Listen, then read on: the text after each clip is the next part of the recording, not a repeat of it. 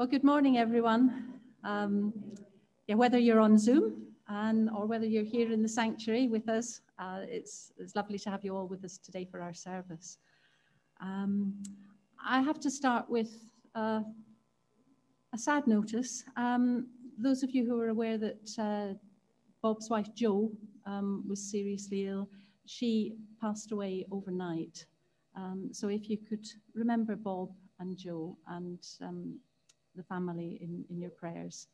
Um, that's Marcus and Jane and Hannah and Ben and Marcus's brother and uh, his family, if you could remember them. Um, but I would actually like to, to start with, with a prayer for them. Lord God, we acknowledge that for those who knew and loved Jo, the past few years have been very difficult as they've seen her deterioration, both um, mentally and, and physically. And we thank you, Lord, that because she knew and loved you, she's with you now and that she's whole. And, and we thank you so much for that. We thank you for, for that promise that you made. And we, we know that uh, she loved you and she's with you now. But we do pray for Bob, Lord, um, for the, the gap that will be left in, in his life after so many years.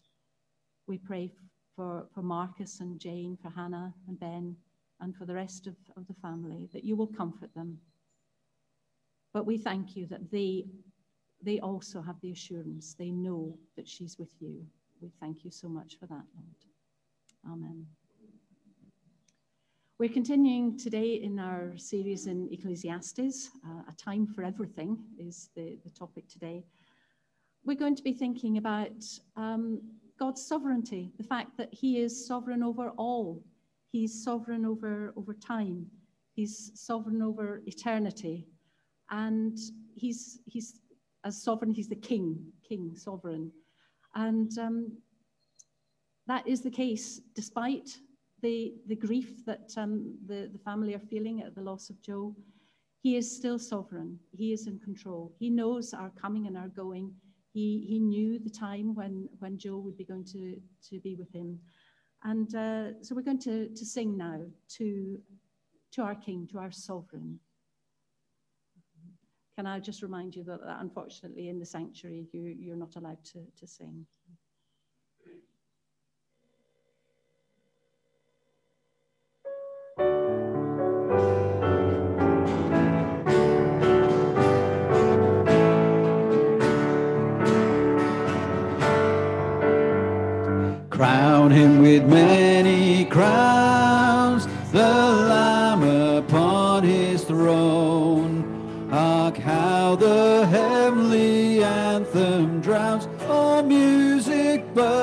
Its own. Awake my soul and sing of him who died for thee, and hail him as thy matchless King through all eternity. Crown him the Lord of life, who triumphed victorious in the strife for those he came to save.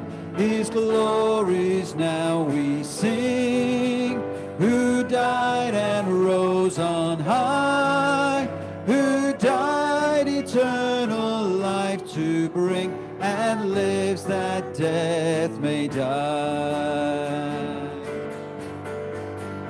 Crown him the Lord of side, those wounds yet visible above, in beauty glorified. No angel in the sky can fully bear that sight, but downward bends his burning eye at mystery so bright.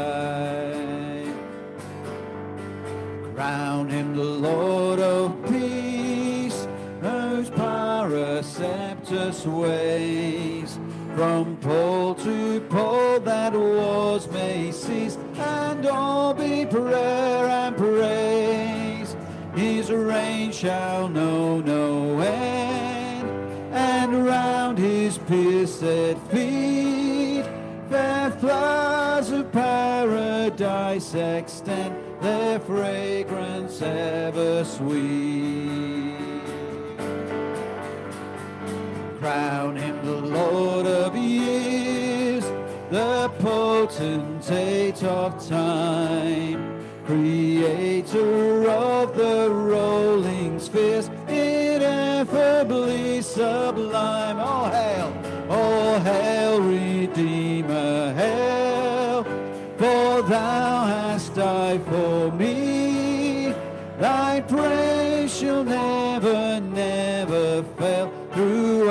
eternity.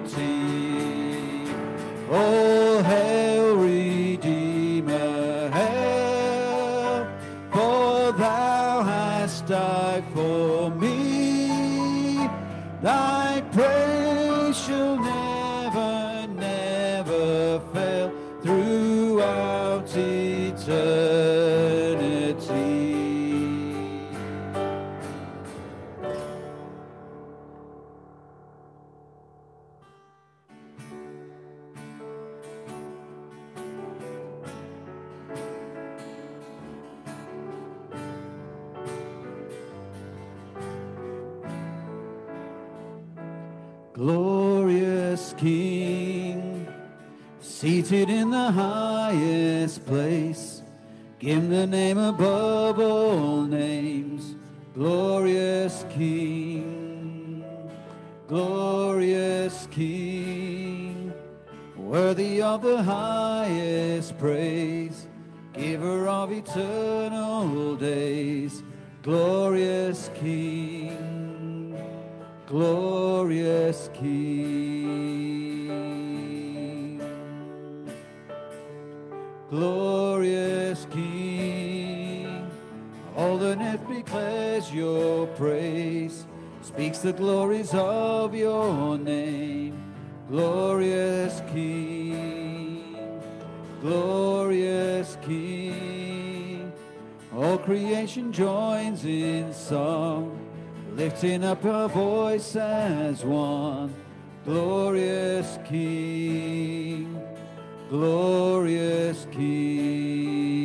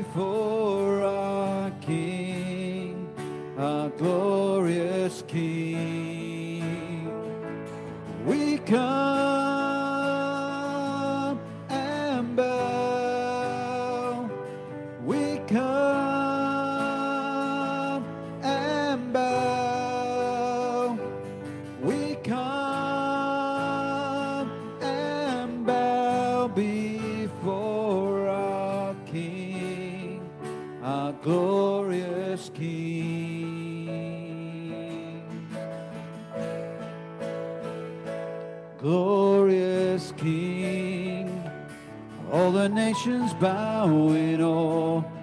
Every king and priest will fall to their knees. Glorious King, on that day your truth will reign. We'll sing the glories of your name. Glorious King, glorious King.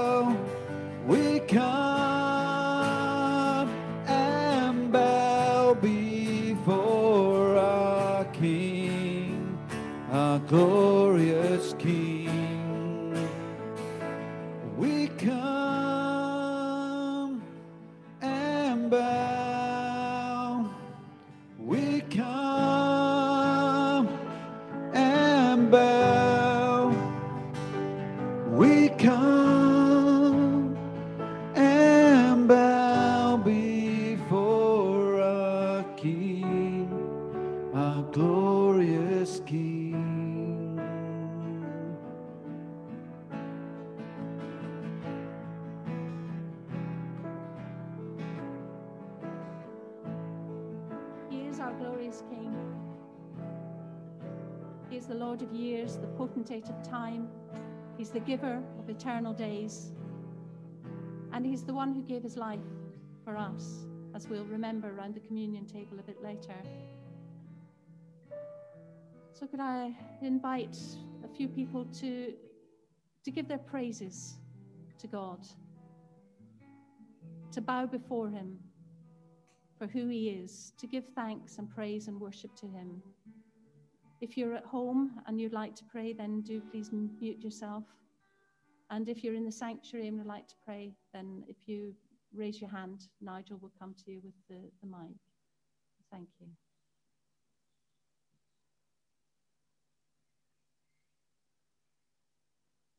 The Lord is my light and my salvation. Whom shall I fear? The Lord is the stronghold of my life. Of whom shall I be afraid? When evil men advance against me and devour my flesh, when my enemies and my foes attack me, they will stumble and fall. Though an army besiege me, my heart will not fear. Though war break out against me, even then will I be confident. One thing I ask of the Lord, this is what I seek, that I may dwell in the house of the Lord all the days of my life, to gaze upon the beauty of the Lord and to seek him in his temple. For in the day of trouble, he will keep me safe in his dwelling. He will hide me in the shelter of his tabernacle and set me high upon a rock. Then my head will be exalted above the enemies who surround me. At his tabernacle will I sacrifice with shouts of joy. I will sing and make music to the Lord. Hallelujah. Amen.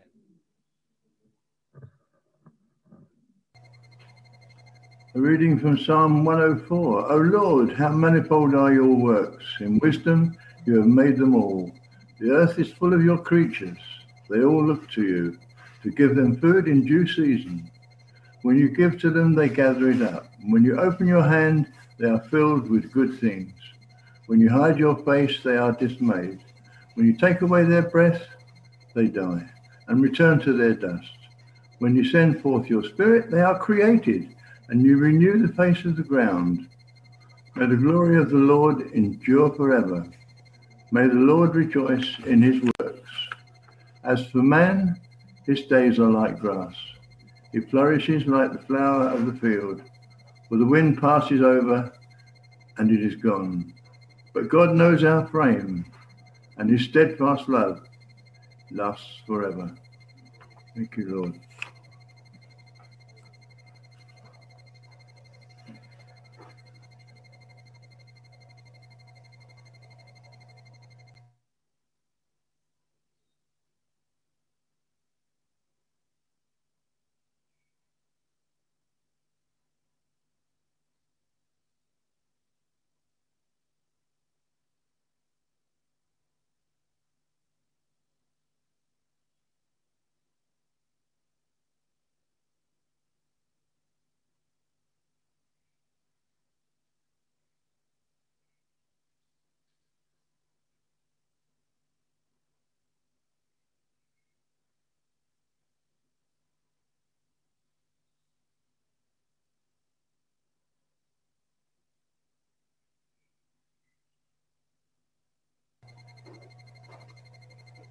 O Lord, how manifold are your works. In wisdom you have made them all. The earth is full of your creatures. These all look to you to give them food in due season. And when you give to them, they gather it up. And when you open your hand, they are filled with good things. When you hide your face, they are dismayed. When you take away their breath, they die and return to their dust. When you send forth your spirit, they are created and you renew the face of the ground. May the glory of the Lord endure, endure forever, and may the Lord rejoice in his works. Amen. Our Father, we thank you that you are our glorious King. We thank you that there's nothing in this world that is more glorious than you. To look on your face would be so wonderful and yet so awesome. And yet, Lord, one day we're going to be able to do that, to look on your face and see just how good you are. And we thank you, Lord, in the name of Jesus. Amen.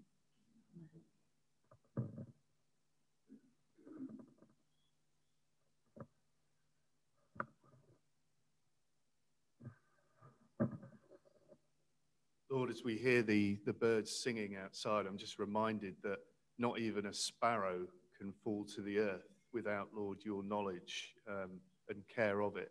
And Lord, how much more do you care for us, your children? Uh, Father, thank you that you are a sovereign God who knows how to give good gifts to your children. Thank you that day by day your mercy is new every morning. Lord, great is your faithfulness, and we praise you today. In Jesus' name, amen.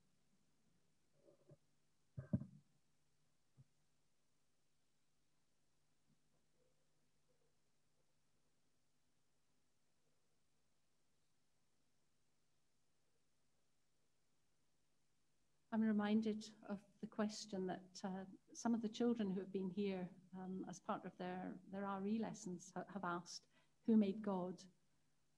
And we thank you, Lord, that the answer is no one. No one made you because you were from the beginning and you are sovereign now and you will be sovereign for all eternity. And we thank you for that. And it's just beyond our understanding that the God who is so mighty, who's so all encompassing, who just has existed and will exist for, for the whole of eternity, should care for each one of us. We just thank you for that. You are so amazing that uh, words can't express it. But we know that you know what's in our hearts. And we ask that you will accept every offering of, of praise and worship that's been given to you this morning, whether it's been spoken aloud or has come in the silence from one heart to yours. Amen.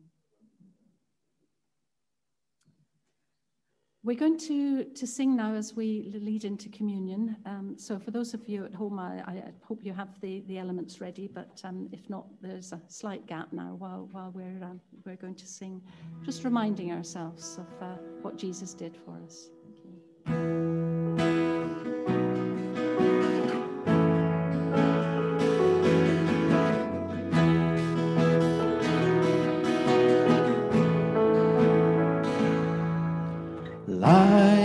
Of the world, you step down into darkness.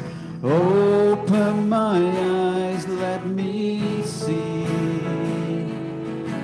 beauty that made this heart adore you. Hope of a life spent with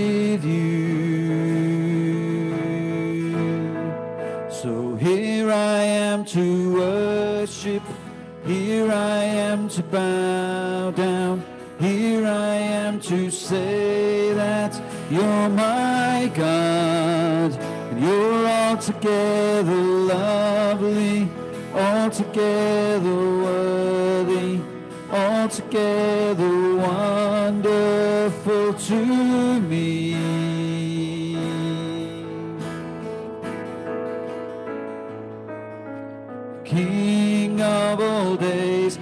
so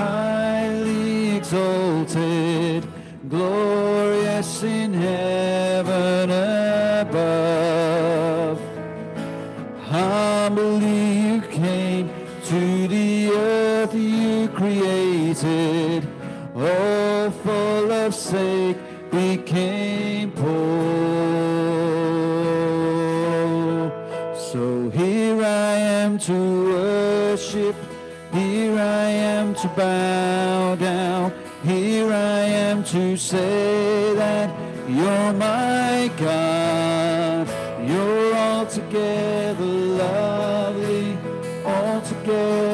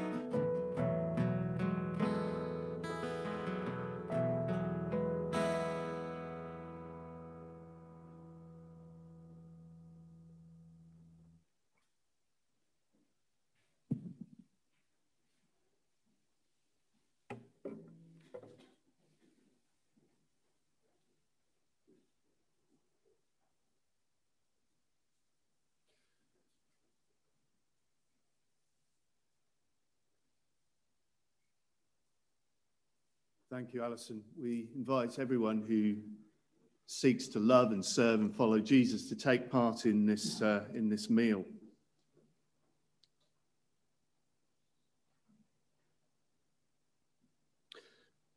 We read of the Last Supper in Matthew's Gospel. While they're eating, Jesus took bread, and when he had given thanks, he broke it and gave it to his disciples, saying, Take and eat. This is my body. And then he took a cup, and when he had given thanks, he gave it to them, saying, Drink from it, all of you. This is my blood of the covenant, which is poured out for many for the forgiveness of sins.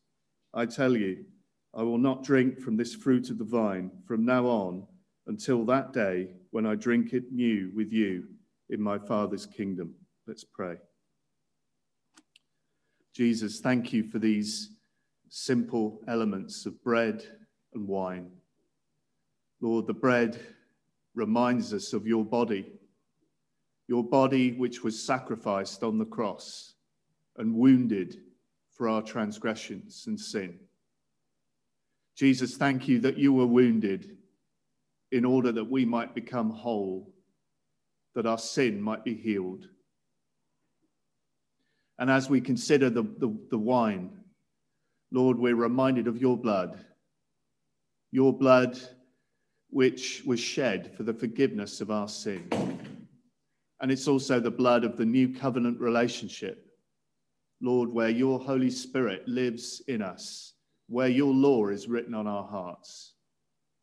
And so we thank you, Jesus, for your body wounded and your blood shed that we might come into a relationship with the Father by faith. Thank you for sins forgiven. Thank you for the gift of your Spirit within us. And thank you that one day we will enjoy a heavenly banquet in eternity, Jesus, with you. We will feast with you in heaven and all your people. And we thank you that this meal looks back to the cross Thank you, though, that in the present moment that your spirit is with us. And as we take bread and wine, we ask, Holy Spirit, that you would strengthen us by this means of grace. Strengthen our hope. And we ask all this in Jesus' name. Amen. So, as Jesus took the bread and broke it and gave it to his disciples, we take and eat this bread, giving thanks that Jesus is the bread of life.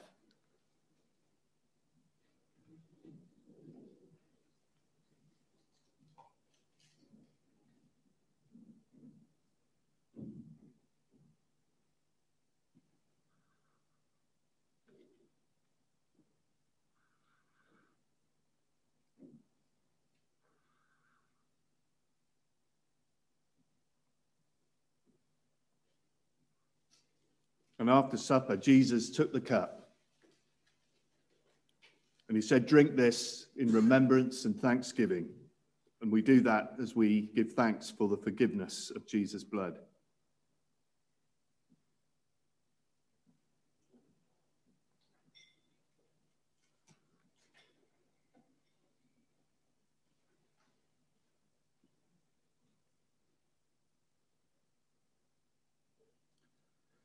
This is a fellowship meal, and Jesus invites us uh, to come to him.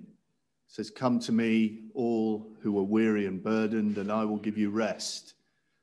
And so, as we bring our prayers for ourselves, for others, for the worldwide church, for our nation, we come at the invitation of Jesus.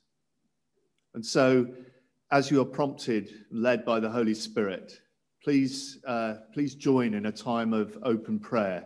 If you're on Zoom, uh, please unmute and pray. If you're here in the sanctuary, again, we just ask that you would uh, put your hand up and Nigel will come to you with a microphone. So let's, let's offer up our prayers of intercession as the Holy Spirit leads us.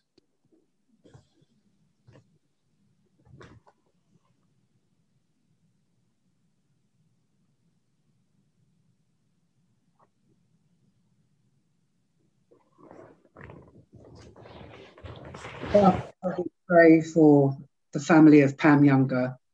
Lord, would you be their peace and their comfort and their strength? Wrap your loving arms around this family, Father. In Jesus' name, Yeah. Amen. Amen. Russell, please. Please do. Please help.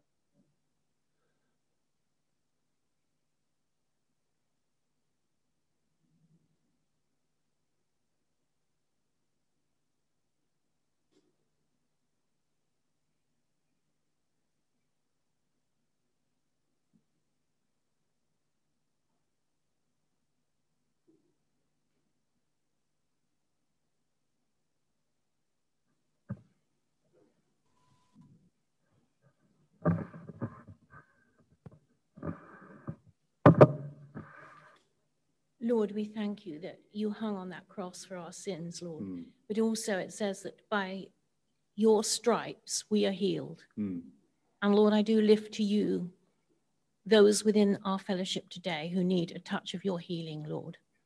Those who um, who have got ca- cancer, there are, there are others too, Lord.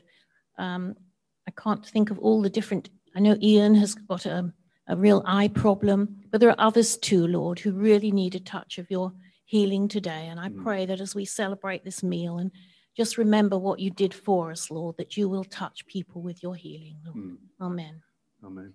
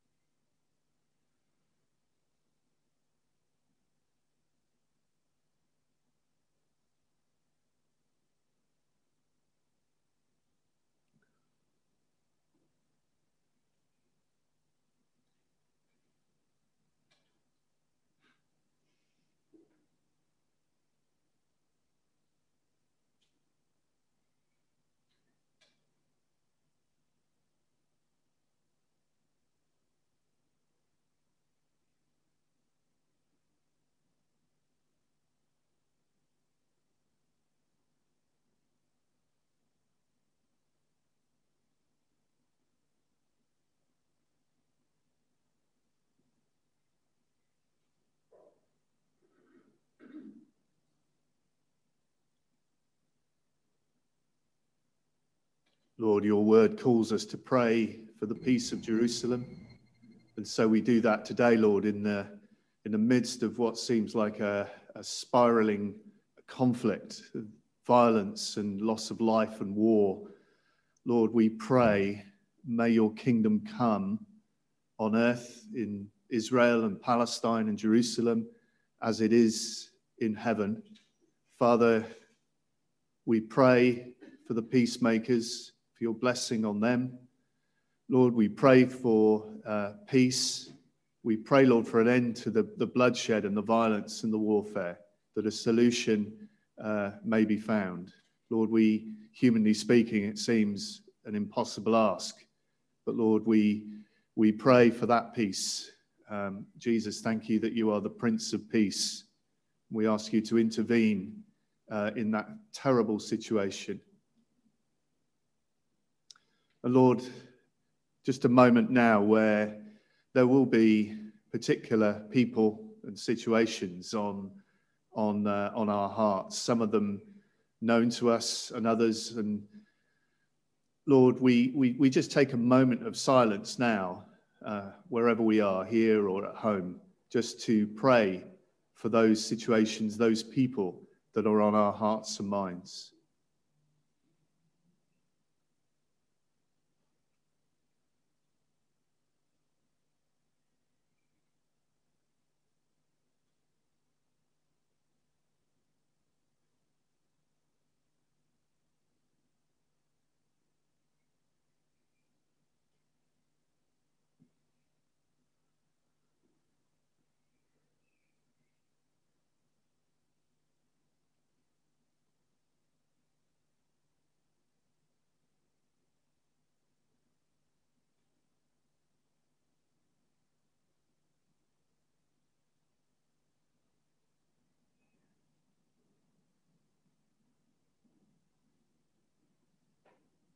Thank you, Jesus, that you are the high priest who sympathizes with us in our weakness.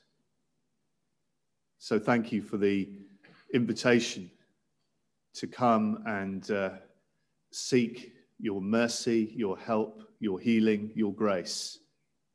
And we thank you, Jesus, that even now, as we're praying, your grace and help is coming to, to those for whom we're praying. Thank you, Jesus. Amen.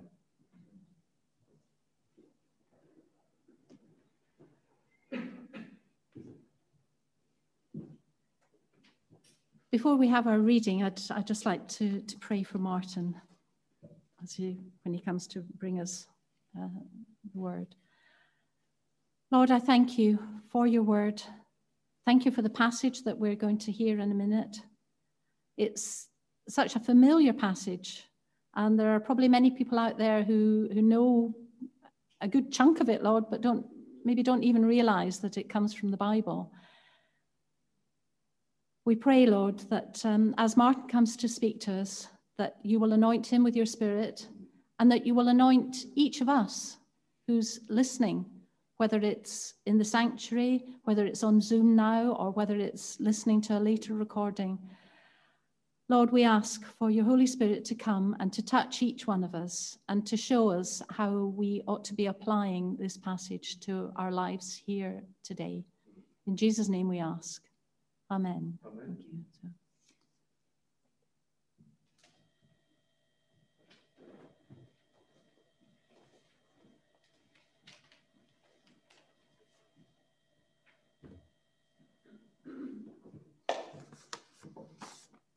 It's Ecclesiastes uh, chapter 3, a time for everything.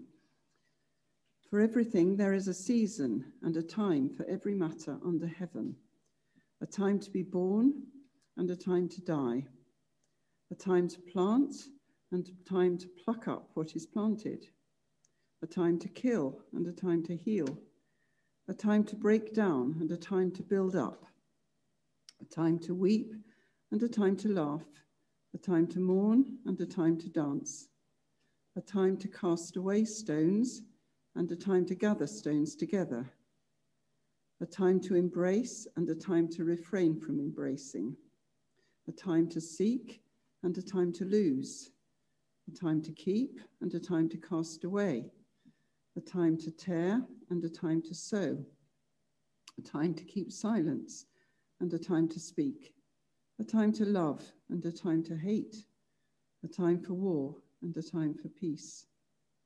What gain has the worker from his toil? I have seen the business that God has given to the children of man to be busy with. He has made everything beautiful in its time. Also, he has put eternity into man's heart, yet so that he cannot find out what God has done from the beginning to the end. I perceive that there is nothing better for them than to be joyful and to do good as long as they live. Also, that everyone should eat and drink and take pleasure in all his toil.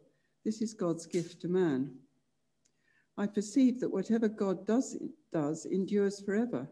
Nothing can be added to it, nor anything taken from it. God has done it so that people fear before him. That which is already has been, that which is to be already has been, and God seeks what has been driven away. Moreover, I saw under the sun that in the place of justice, even there was wickedness, and in the place of righteousness, even there was wickedness. I said in my heart, God will judge the righteous and the wicked, for there is a time for every matter and for every work. I said in my heart with regard to the children of man, that God is testing them, that they may see that they themselves are but beasts. For what happens to the children of man and what happens to the beasts is the same. As one dies, so dies the other. They all have the same breath, and man has no advantage over the beasts, for all is vanity. All go to one place. All are from the dust, and to dust all return. Who knows whether the spirit of man goes upward and the spirit of the beast goes down into the earth? So I saw that there is nothing better than that a man should rejoice in his work, for that is his lot. Who can bring him to see what will be after him?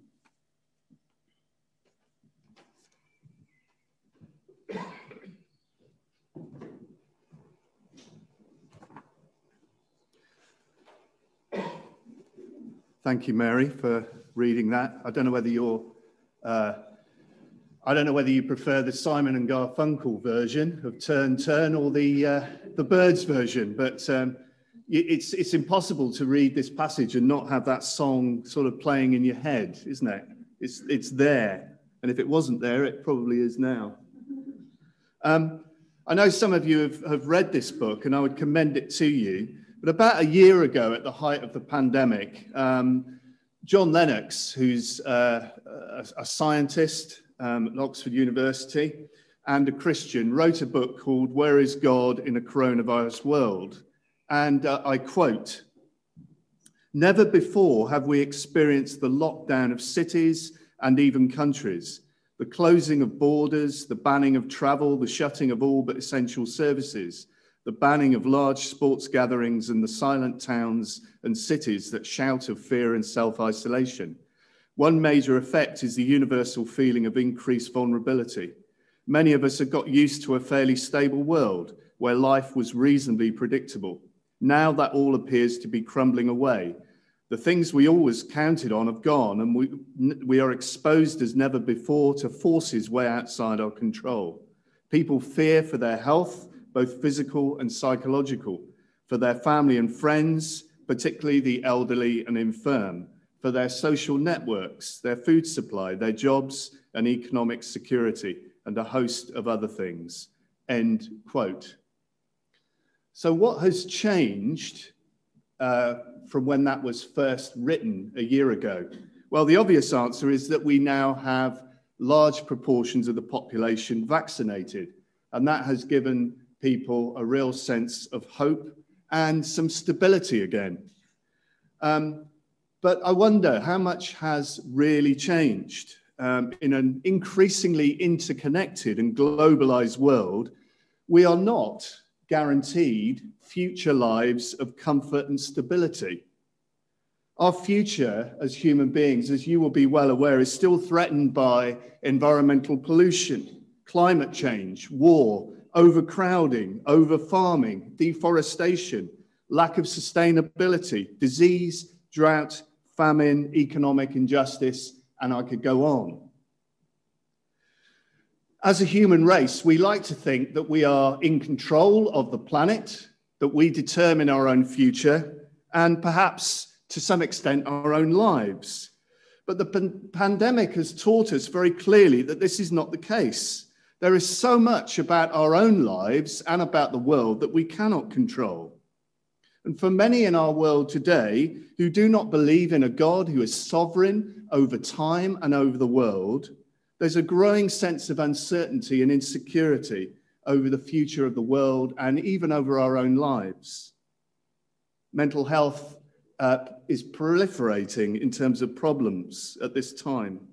This is where I believe Solomon in chapter 3 can give us some wisdom.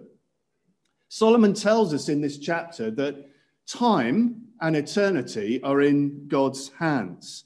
God is outside of time, He's not constrained by time as we are, and the whole world is in His sovereign control, including time. So, the good news of Ecclesiastes 3 is that although we are limited by time, God is not um, verse 14. Um, I perceive that whatever God does endures forever. Nothing can be added to it, nor anything taken from it. God has done it so that people fear him. I want us to look at four things today that show us that God is sovereign over the times and seasons of our lives. First, we'll look at the God of time. Second, we'll look at the problem that we face that time comes to an end for all of us. Third, we will look at how God gives us the gift of eternal life or offers us the gift of eternal life. And fourth, how we can then trust in God's perfect timing. So, first, the God of time.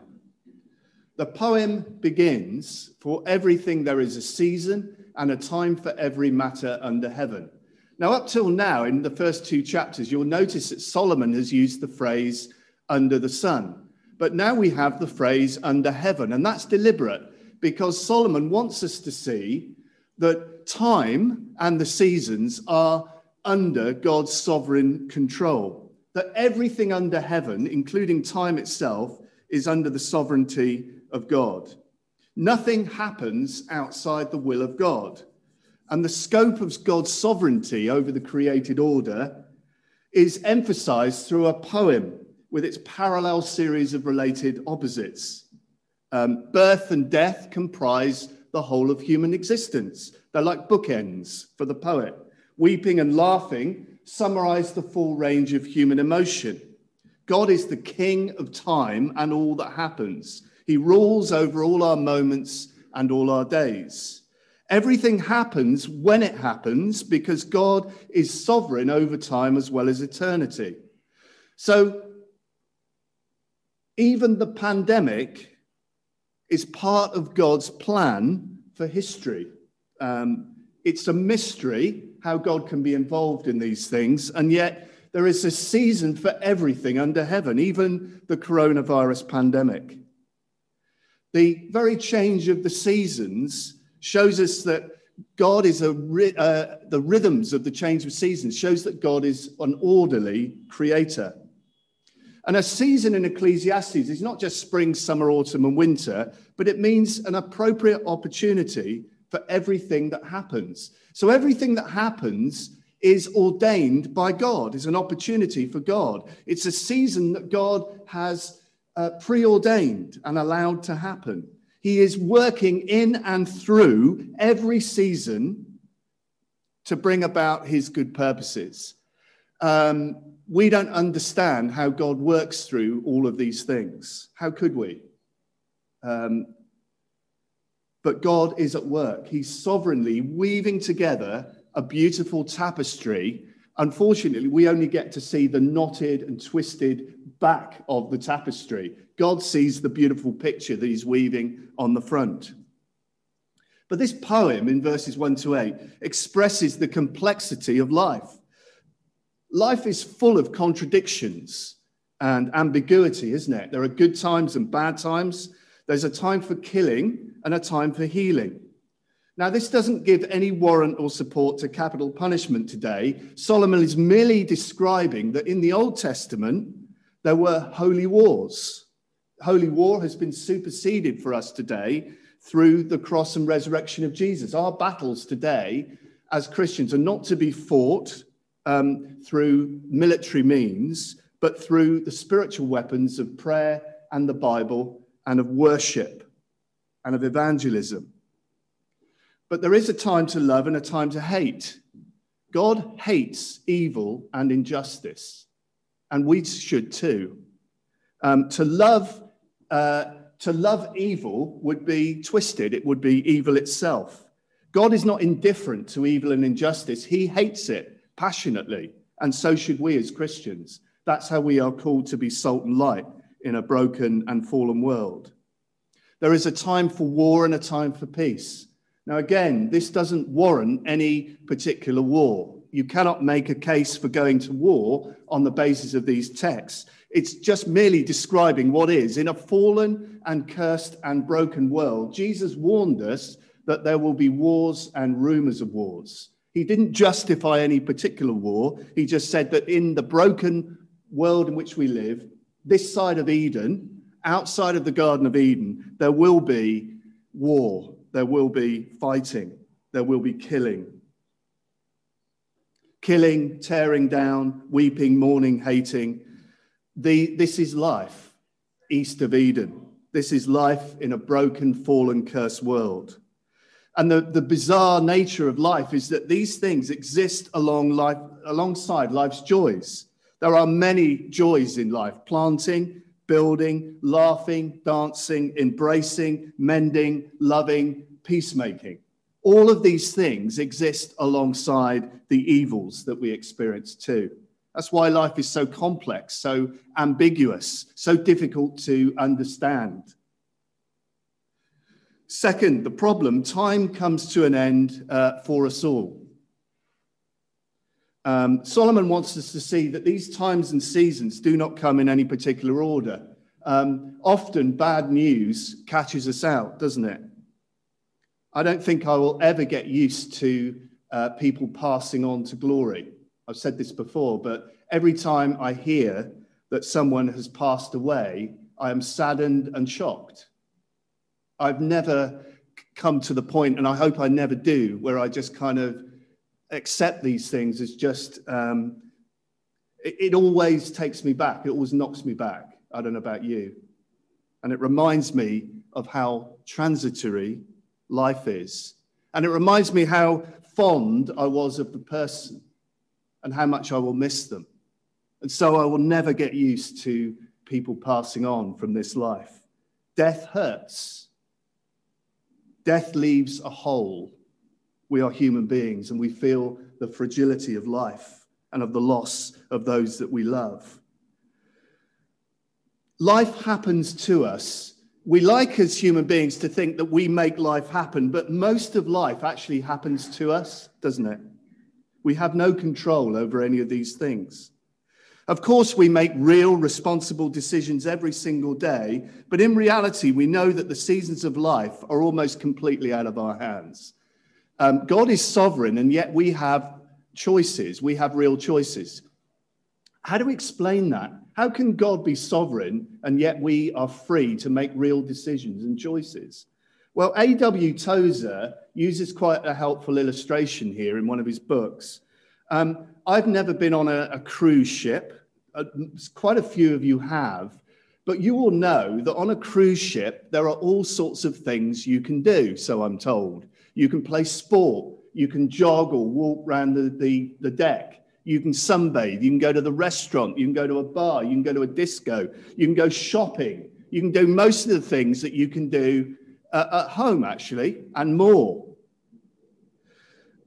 Although you have choices on that cruise ship, the direction of travel and the steerage of that ship is not in your hands. Now, the captain might give you a go on the wheel, I guess, if you asked. But you are not steering the ship, right?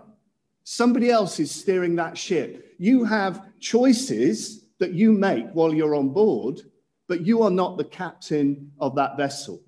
And in the same way, God is the captain of the vessel of our lives.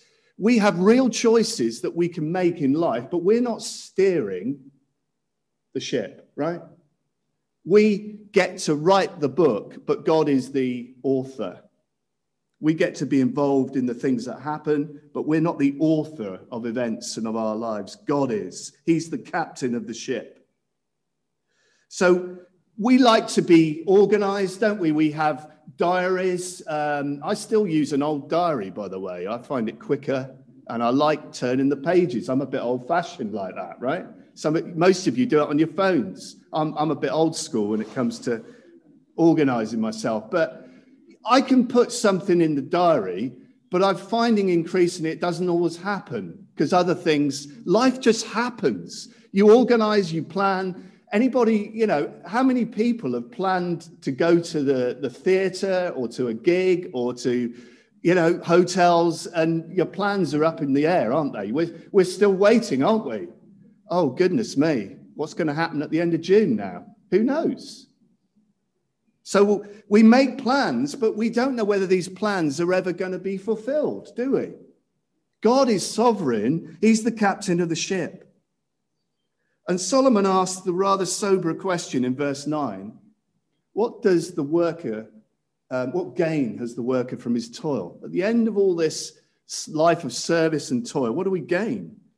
Why is he so gloomy, Solomon? Well, verse 19 tells us For what happens to the children of man and what happens to the beasts is the same. As one dies, so dies the other. They all have the same breath. A man has no advantage over the beast, for all is vanity. We may have a higher consciousness than the animals and our pets. We may ask more philosophical questions than our cat or dog. But at the end of the day, like them, we are turning to dust. We are going back uh, to dust. So we have a problem. The patterned order in the world does not lead us ultimately to find gain. The rhythms of the season of life rumble through. We find them happening to us. Good as well as bad things happen to us, and we don't really control what is going on. The truth is, we're all trying to make a mark in the world, to leave a legacy, to make a difference. And that's a good thing. As long as we don't forget that ultimately all of our efforts will be forgotten in time. The universe, um, the solar system is dying. One day the sun will die. One day you and I and our achievements on earth will fade from memory. But Solomon does not leave us in despair because God exists, eternity exists. The God of eternity, third. Death is not the end, eternity exists. This is good news. Um, if you've ever been to a humanist funeral, and by the way, this passage, or the first eight verses are often read at a humanist funeral. And uh, the Byrds song, Turn Turn or the Simon and Garfunkel version are often used. What they don't do is go on beyond verse 8 to talk about eternity. So at a humanist funeral, you may well hear verses 1 to 8 used, but they don't go on beyond that. Thank goodness that we go on beyond verse 8, right? Eternity exists. Verse 11 He has made everything beautiful in its time. Also, he has put eternity into man's heart, yet so that he cannot find out what God has done from the beginning to the end.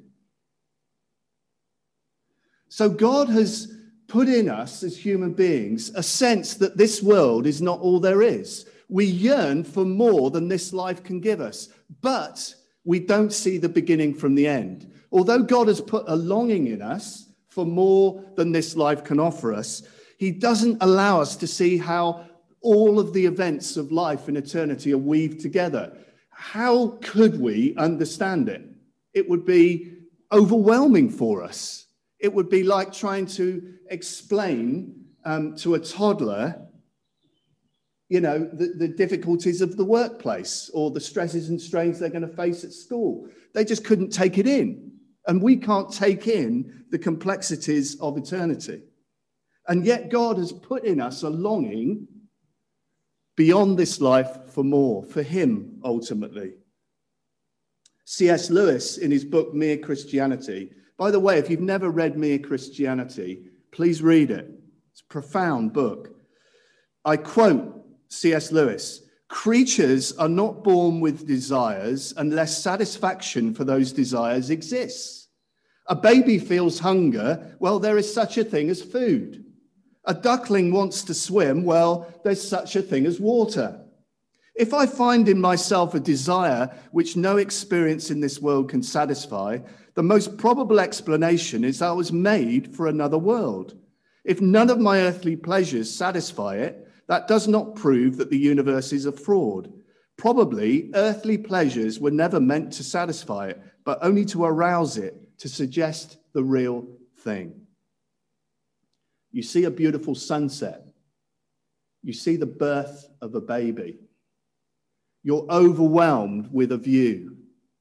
And you sense in the soul and spirit of your being that there is more to this world than just this life. Anybody ever been there?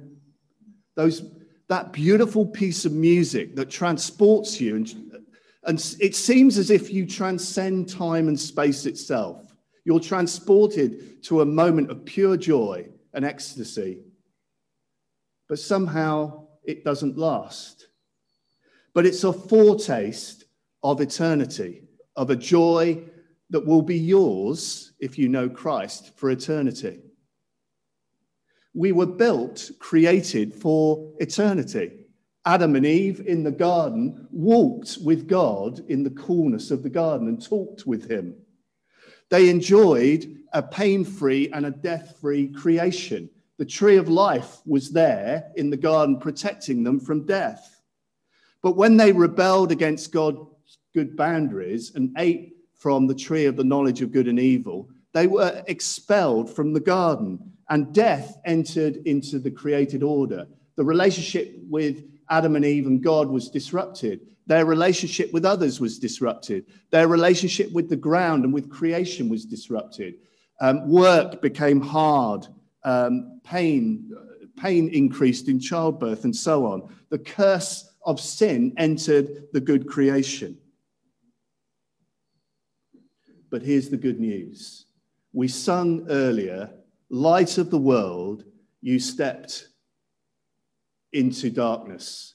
Jesus, who's the God and Lord of eternity, the Son of God who, was, who, who has no beginning and no end, the Alpha and the Omega, he stepped into the finite world in which we live of darkness and pain. And why did he do that?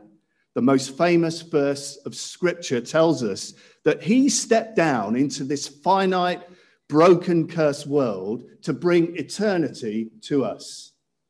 Heaven came down to earth in the person of Jesus. For God so loved the world that he gave his only Son, that whoever believes in him should not perish, but have eternal life. Isn't that wonderful? God has set eternity into the hearts of man, into people, and they find it fully in Jesus Christ. Heaven, eternity came into this world. And if you want to know that eternal life, you can know it through Jesus Christ, who is the way, the truth, and the life. You see, we will all physically die. But for those who trust in Jesus Christ, Death is not the fin- finality, it's the gateway into eternity with God. We were all made for more than this life can give us. We were made for eternity. We have an appetite for eternity. And Jesus, the bread of life, satisfies that appetite perfectly. Jesus says, If you feed on me, the bread of life, you will live and you will be satisfied for eternity. Fourth, and finally, trust in God's perfect timing. God is sovereign over time, and God has intervened in the world, in Jesus Christ, at just the right time. He's offered us eternal life. Eternal life has broken into this finite world of pain. This means that whatever season of life you're going through, God is in control. Uh, when I was growing up in Cirencester Baptist Church, uh, we used to have a little uh, book called Jesus Praise that we used to sing out of in Sunday school. I don't know whether any of you had that, but here was a song we used to sing. I didn't understand it at the time. I didn't have a clue what the words meant, really. I just sung it because I was told to. But now I find it really profound.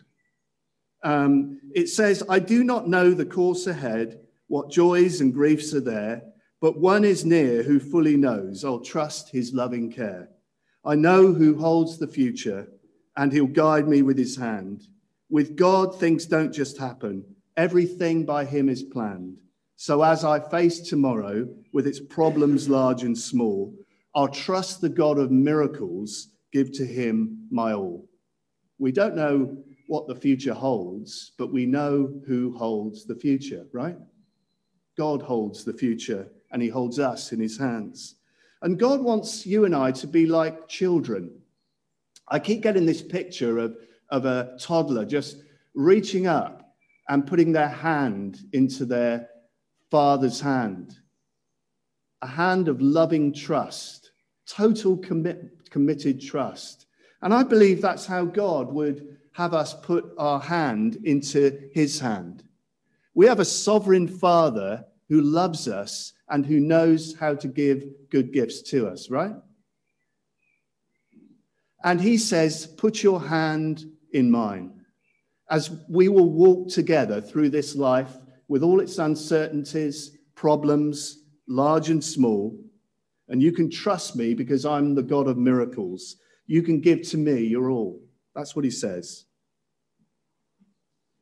If God knows when a sparrow falls to the earth and he cares for that sparrow, how much more does he love and care for you and me as his children? Life is full of good and bad times that we can't control. But God is always sovereign. We can live without being sovereign and in control over everything when we put our hand into the hand of our loving Father and we say, Lord, I trust you because you love me and you care for me. One day in a new heaven and a new earth, time will be no more, as the hymn writer uh, Newton said it, didn't he? When we've been there 10,000 years, bright shining as the sun, we've no less days to sing God's praise than when we first begun. Time will be no more. Like God, we will be in eternity outside of time. We will live in a blissful eternity free of all the death, killing, weeping, mourning, breaking down, hating, and warring we can get rid of that side of the poem, can't we? And we can enjoy the other side of the poem love, peace, healing, building up, laughing, dancing, embracing. Hallelujah. You see, what we do in this life matters for eternity. Are you storing up treasure in heaven? Are you serving the King in this life and storing up treasure in heaven? The same God who puts eternity into our hearts will finally make all things new. Everything will be made beautiful, including the things in your life and mine that seem lost or broken. One day they'll be healed and made new, all in God's good time. Let's pray. Lord, thank you that you are sovereign and in control. Lord, I pray for, for those of us who are anxious and troubled at this time for whatever reason for those of us who are grieving. Thank you, Father, that you are good, that you are sovereign, and that you are our loving Father. And as it were, Father, we reach up and we put our hand as children who are dearly loved by you, our Father. We put our hand securely into your hand. And we thank you, Father, that you will lead us home. Thank you that you, you walk with us through this world with all its joys and all its frustrations and pains, we can trust you because you love us and care for us. Thank you, sovereign God, for your fatherly care and love for each one of us. Help us not to be anxious and troubled, but to trust you, to trust the God of miracles, and to give to you our all. Amen.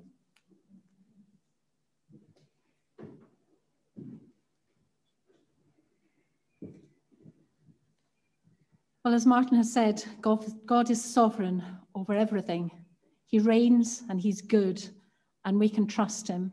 We can trust him to be with us in everything, in all our circumstances the, the bad, the good, the rough, the smooth, the dark, the light, because he reigns. And our closing song reflects that.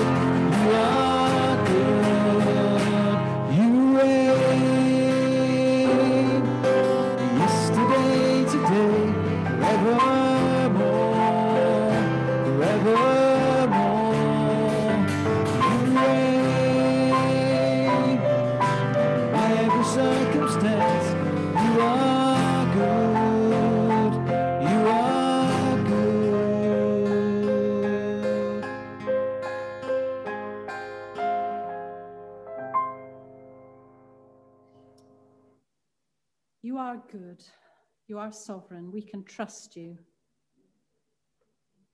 And Psalm 9 says, Those who know your name will trust in you, for you, Lord, have never forsaken those who seek you. Father God, I pray that your Holy Spirit will enable us day by day just to remember that you are sovereign, that you reign over all circumstances. You reign over everything that, that happens to us, around us. You reign over time, you reign over eternity. Help us to, to hold on to that truth, particularly if times are bad. You are sovereign and you love each one of us. And we thank you for that. In Jesus' name, we thank you, we praise you. Amen. If you would like prayer, um, you'll see the number on the screen there. If you call or text John, um, he will put you into a, a, breakout room where a member of the prayer team will, will join you for prayer. Um, yeah, to those of you in the sanctuary, um, as usual, if you stay where you are, somebody will um, tell you when to, to leave the building. And um, I hope you have a good week. And to those of you on Zoom, it's time now that you can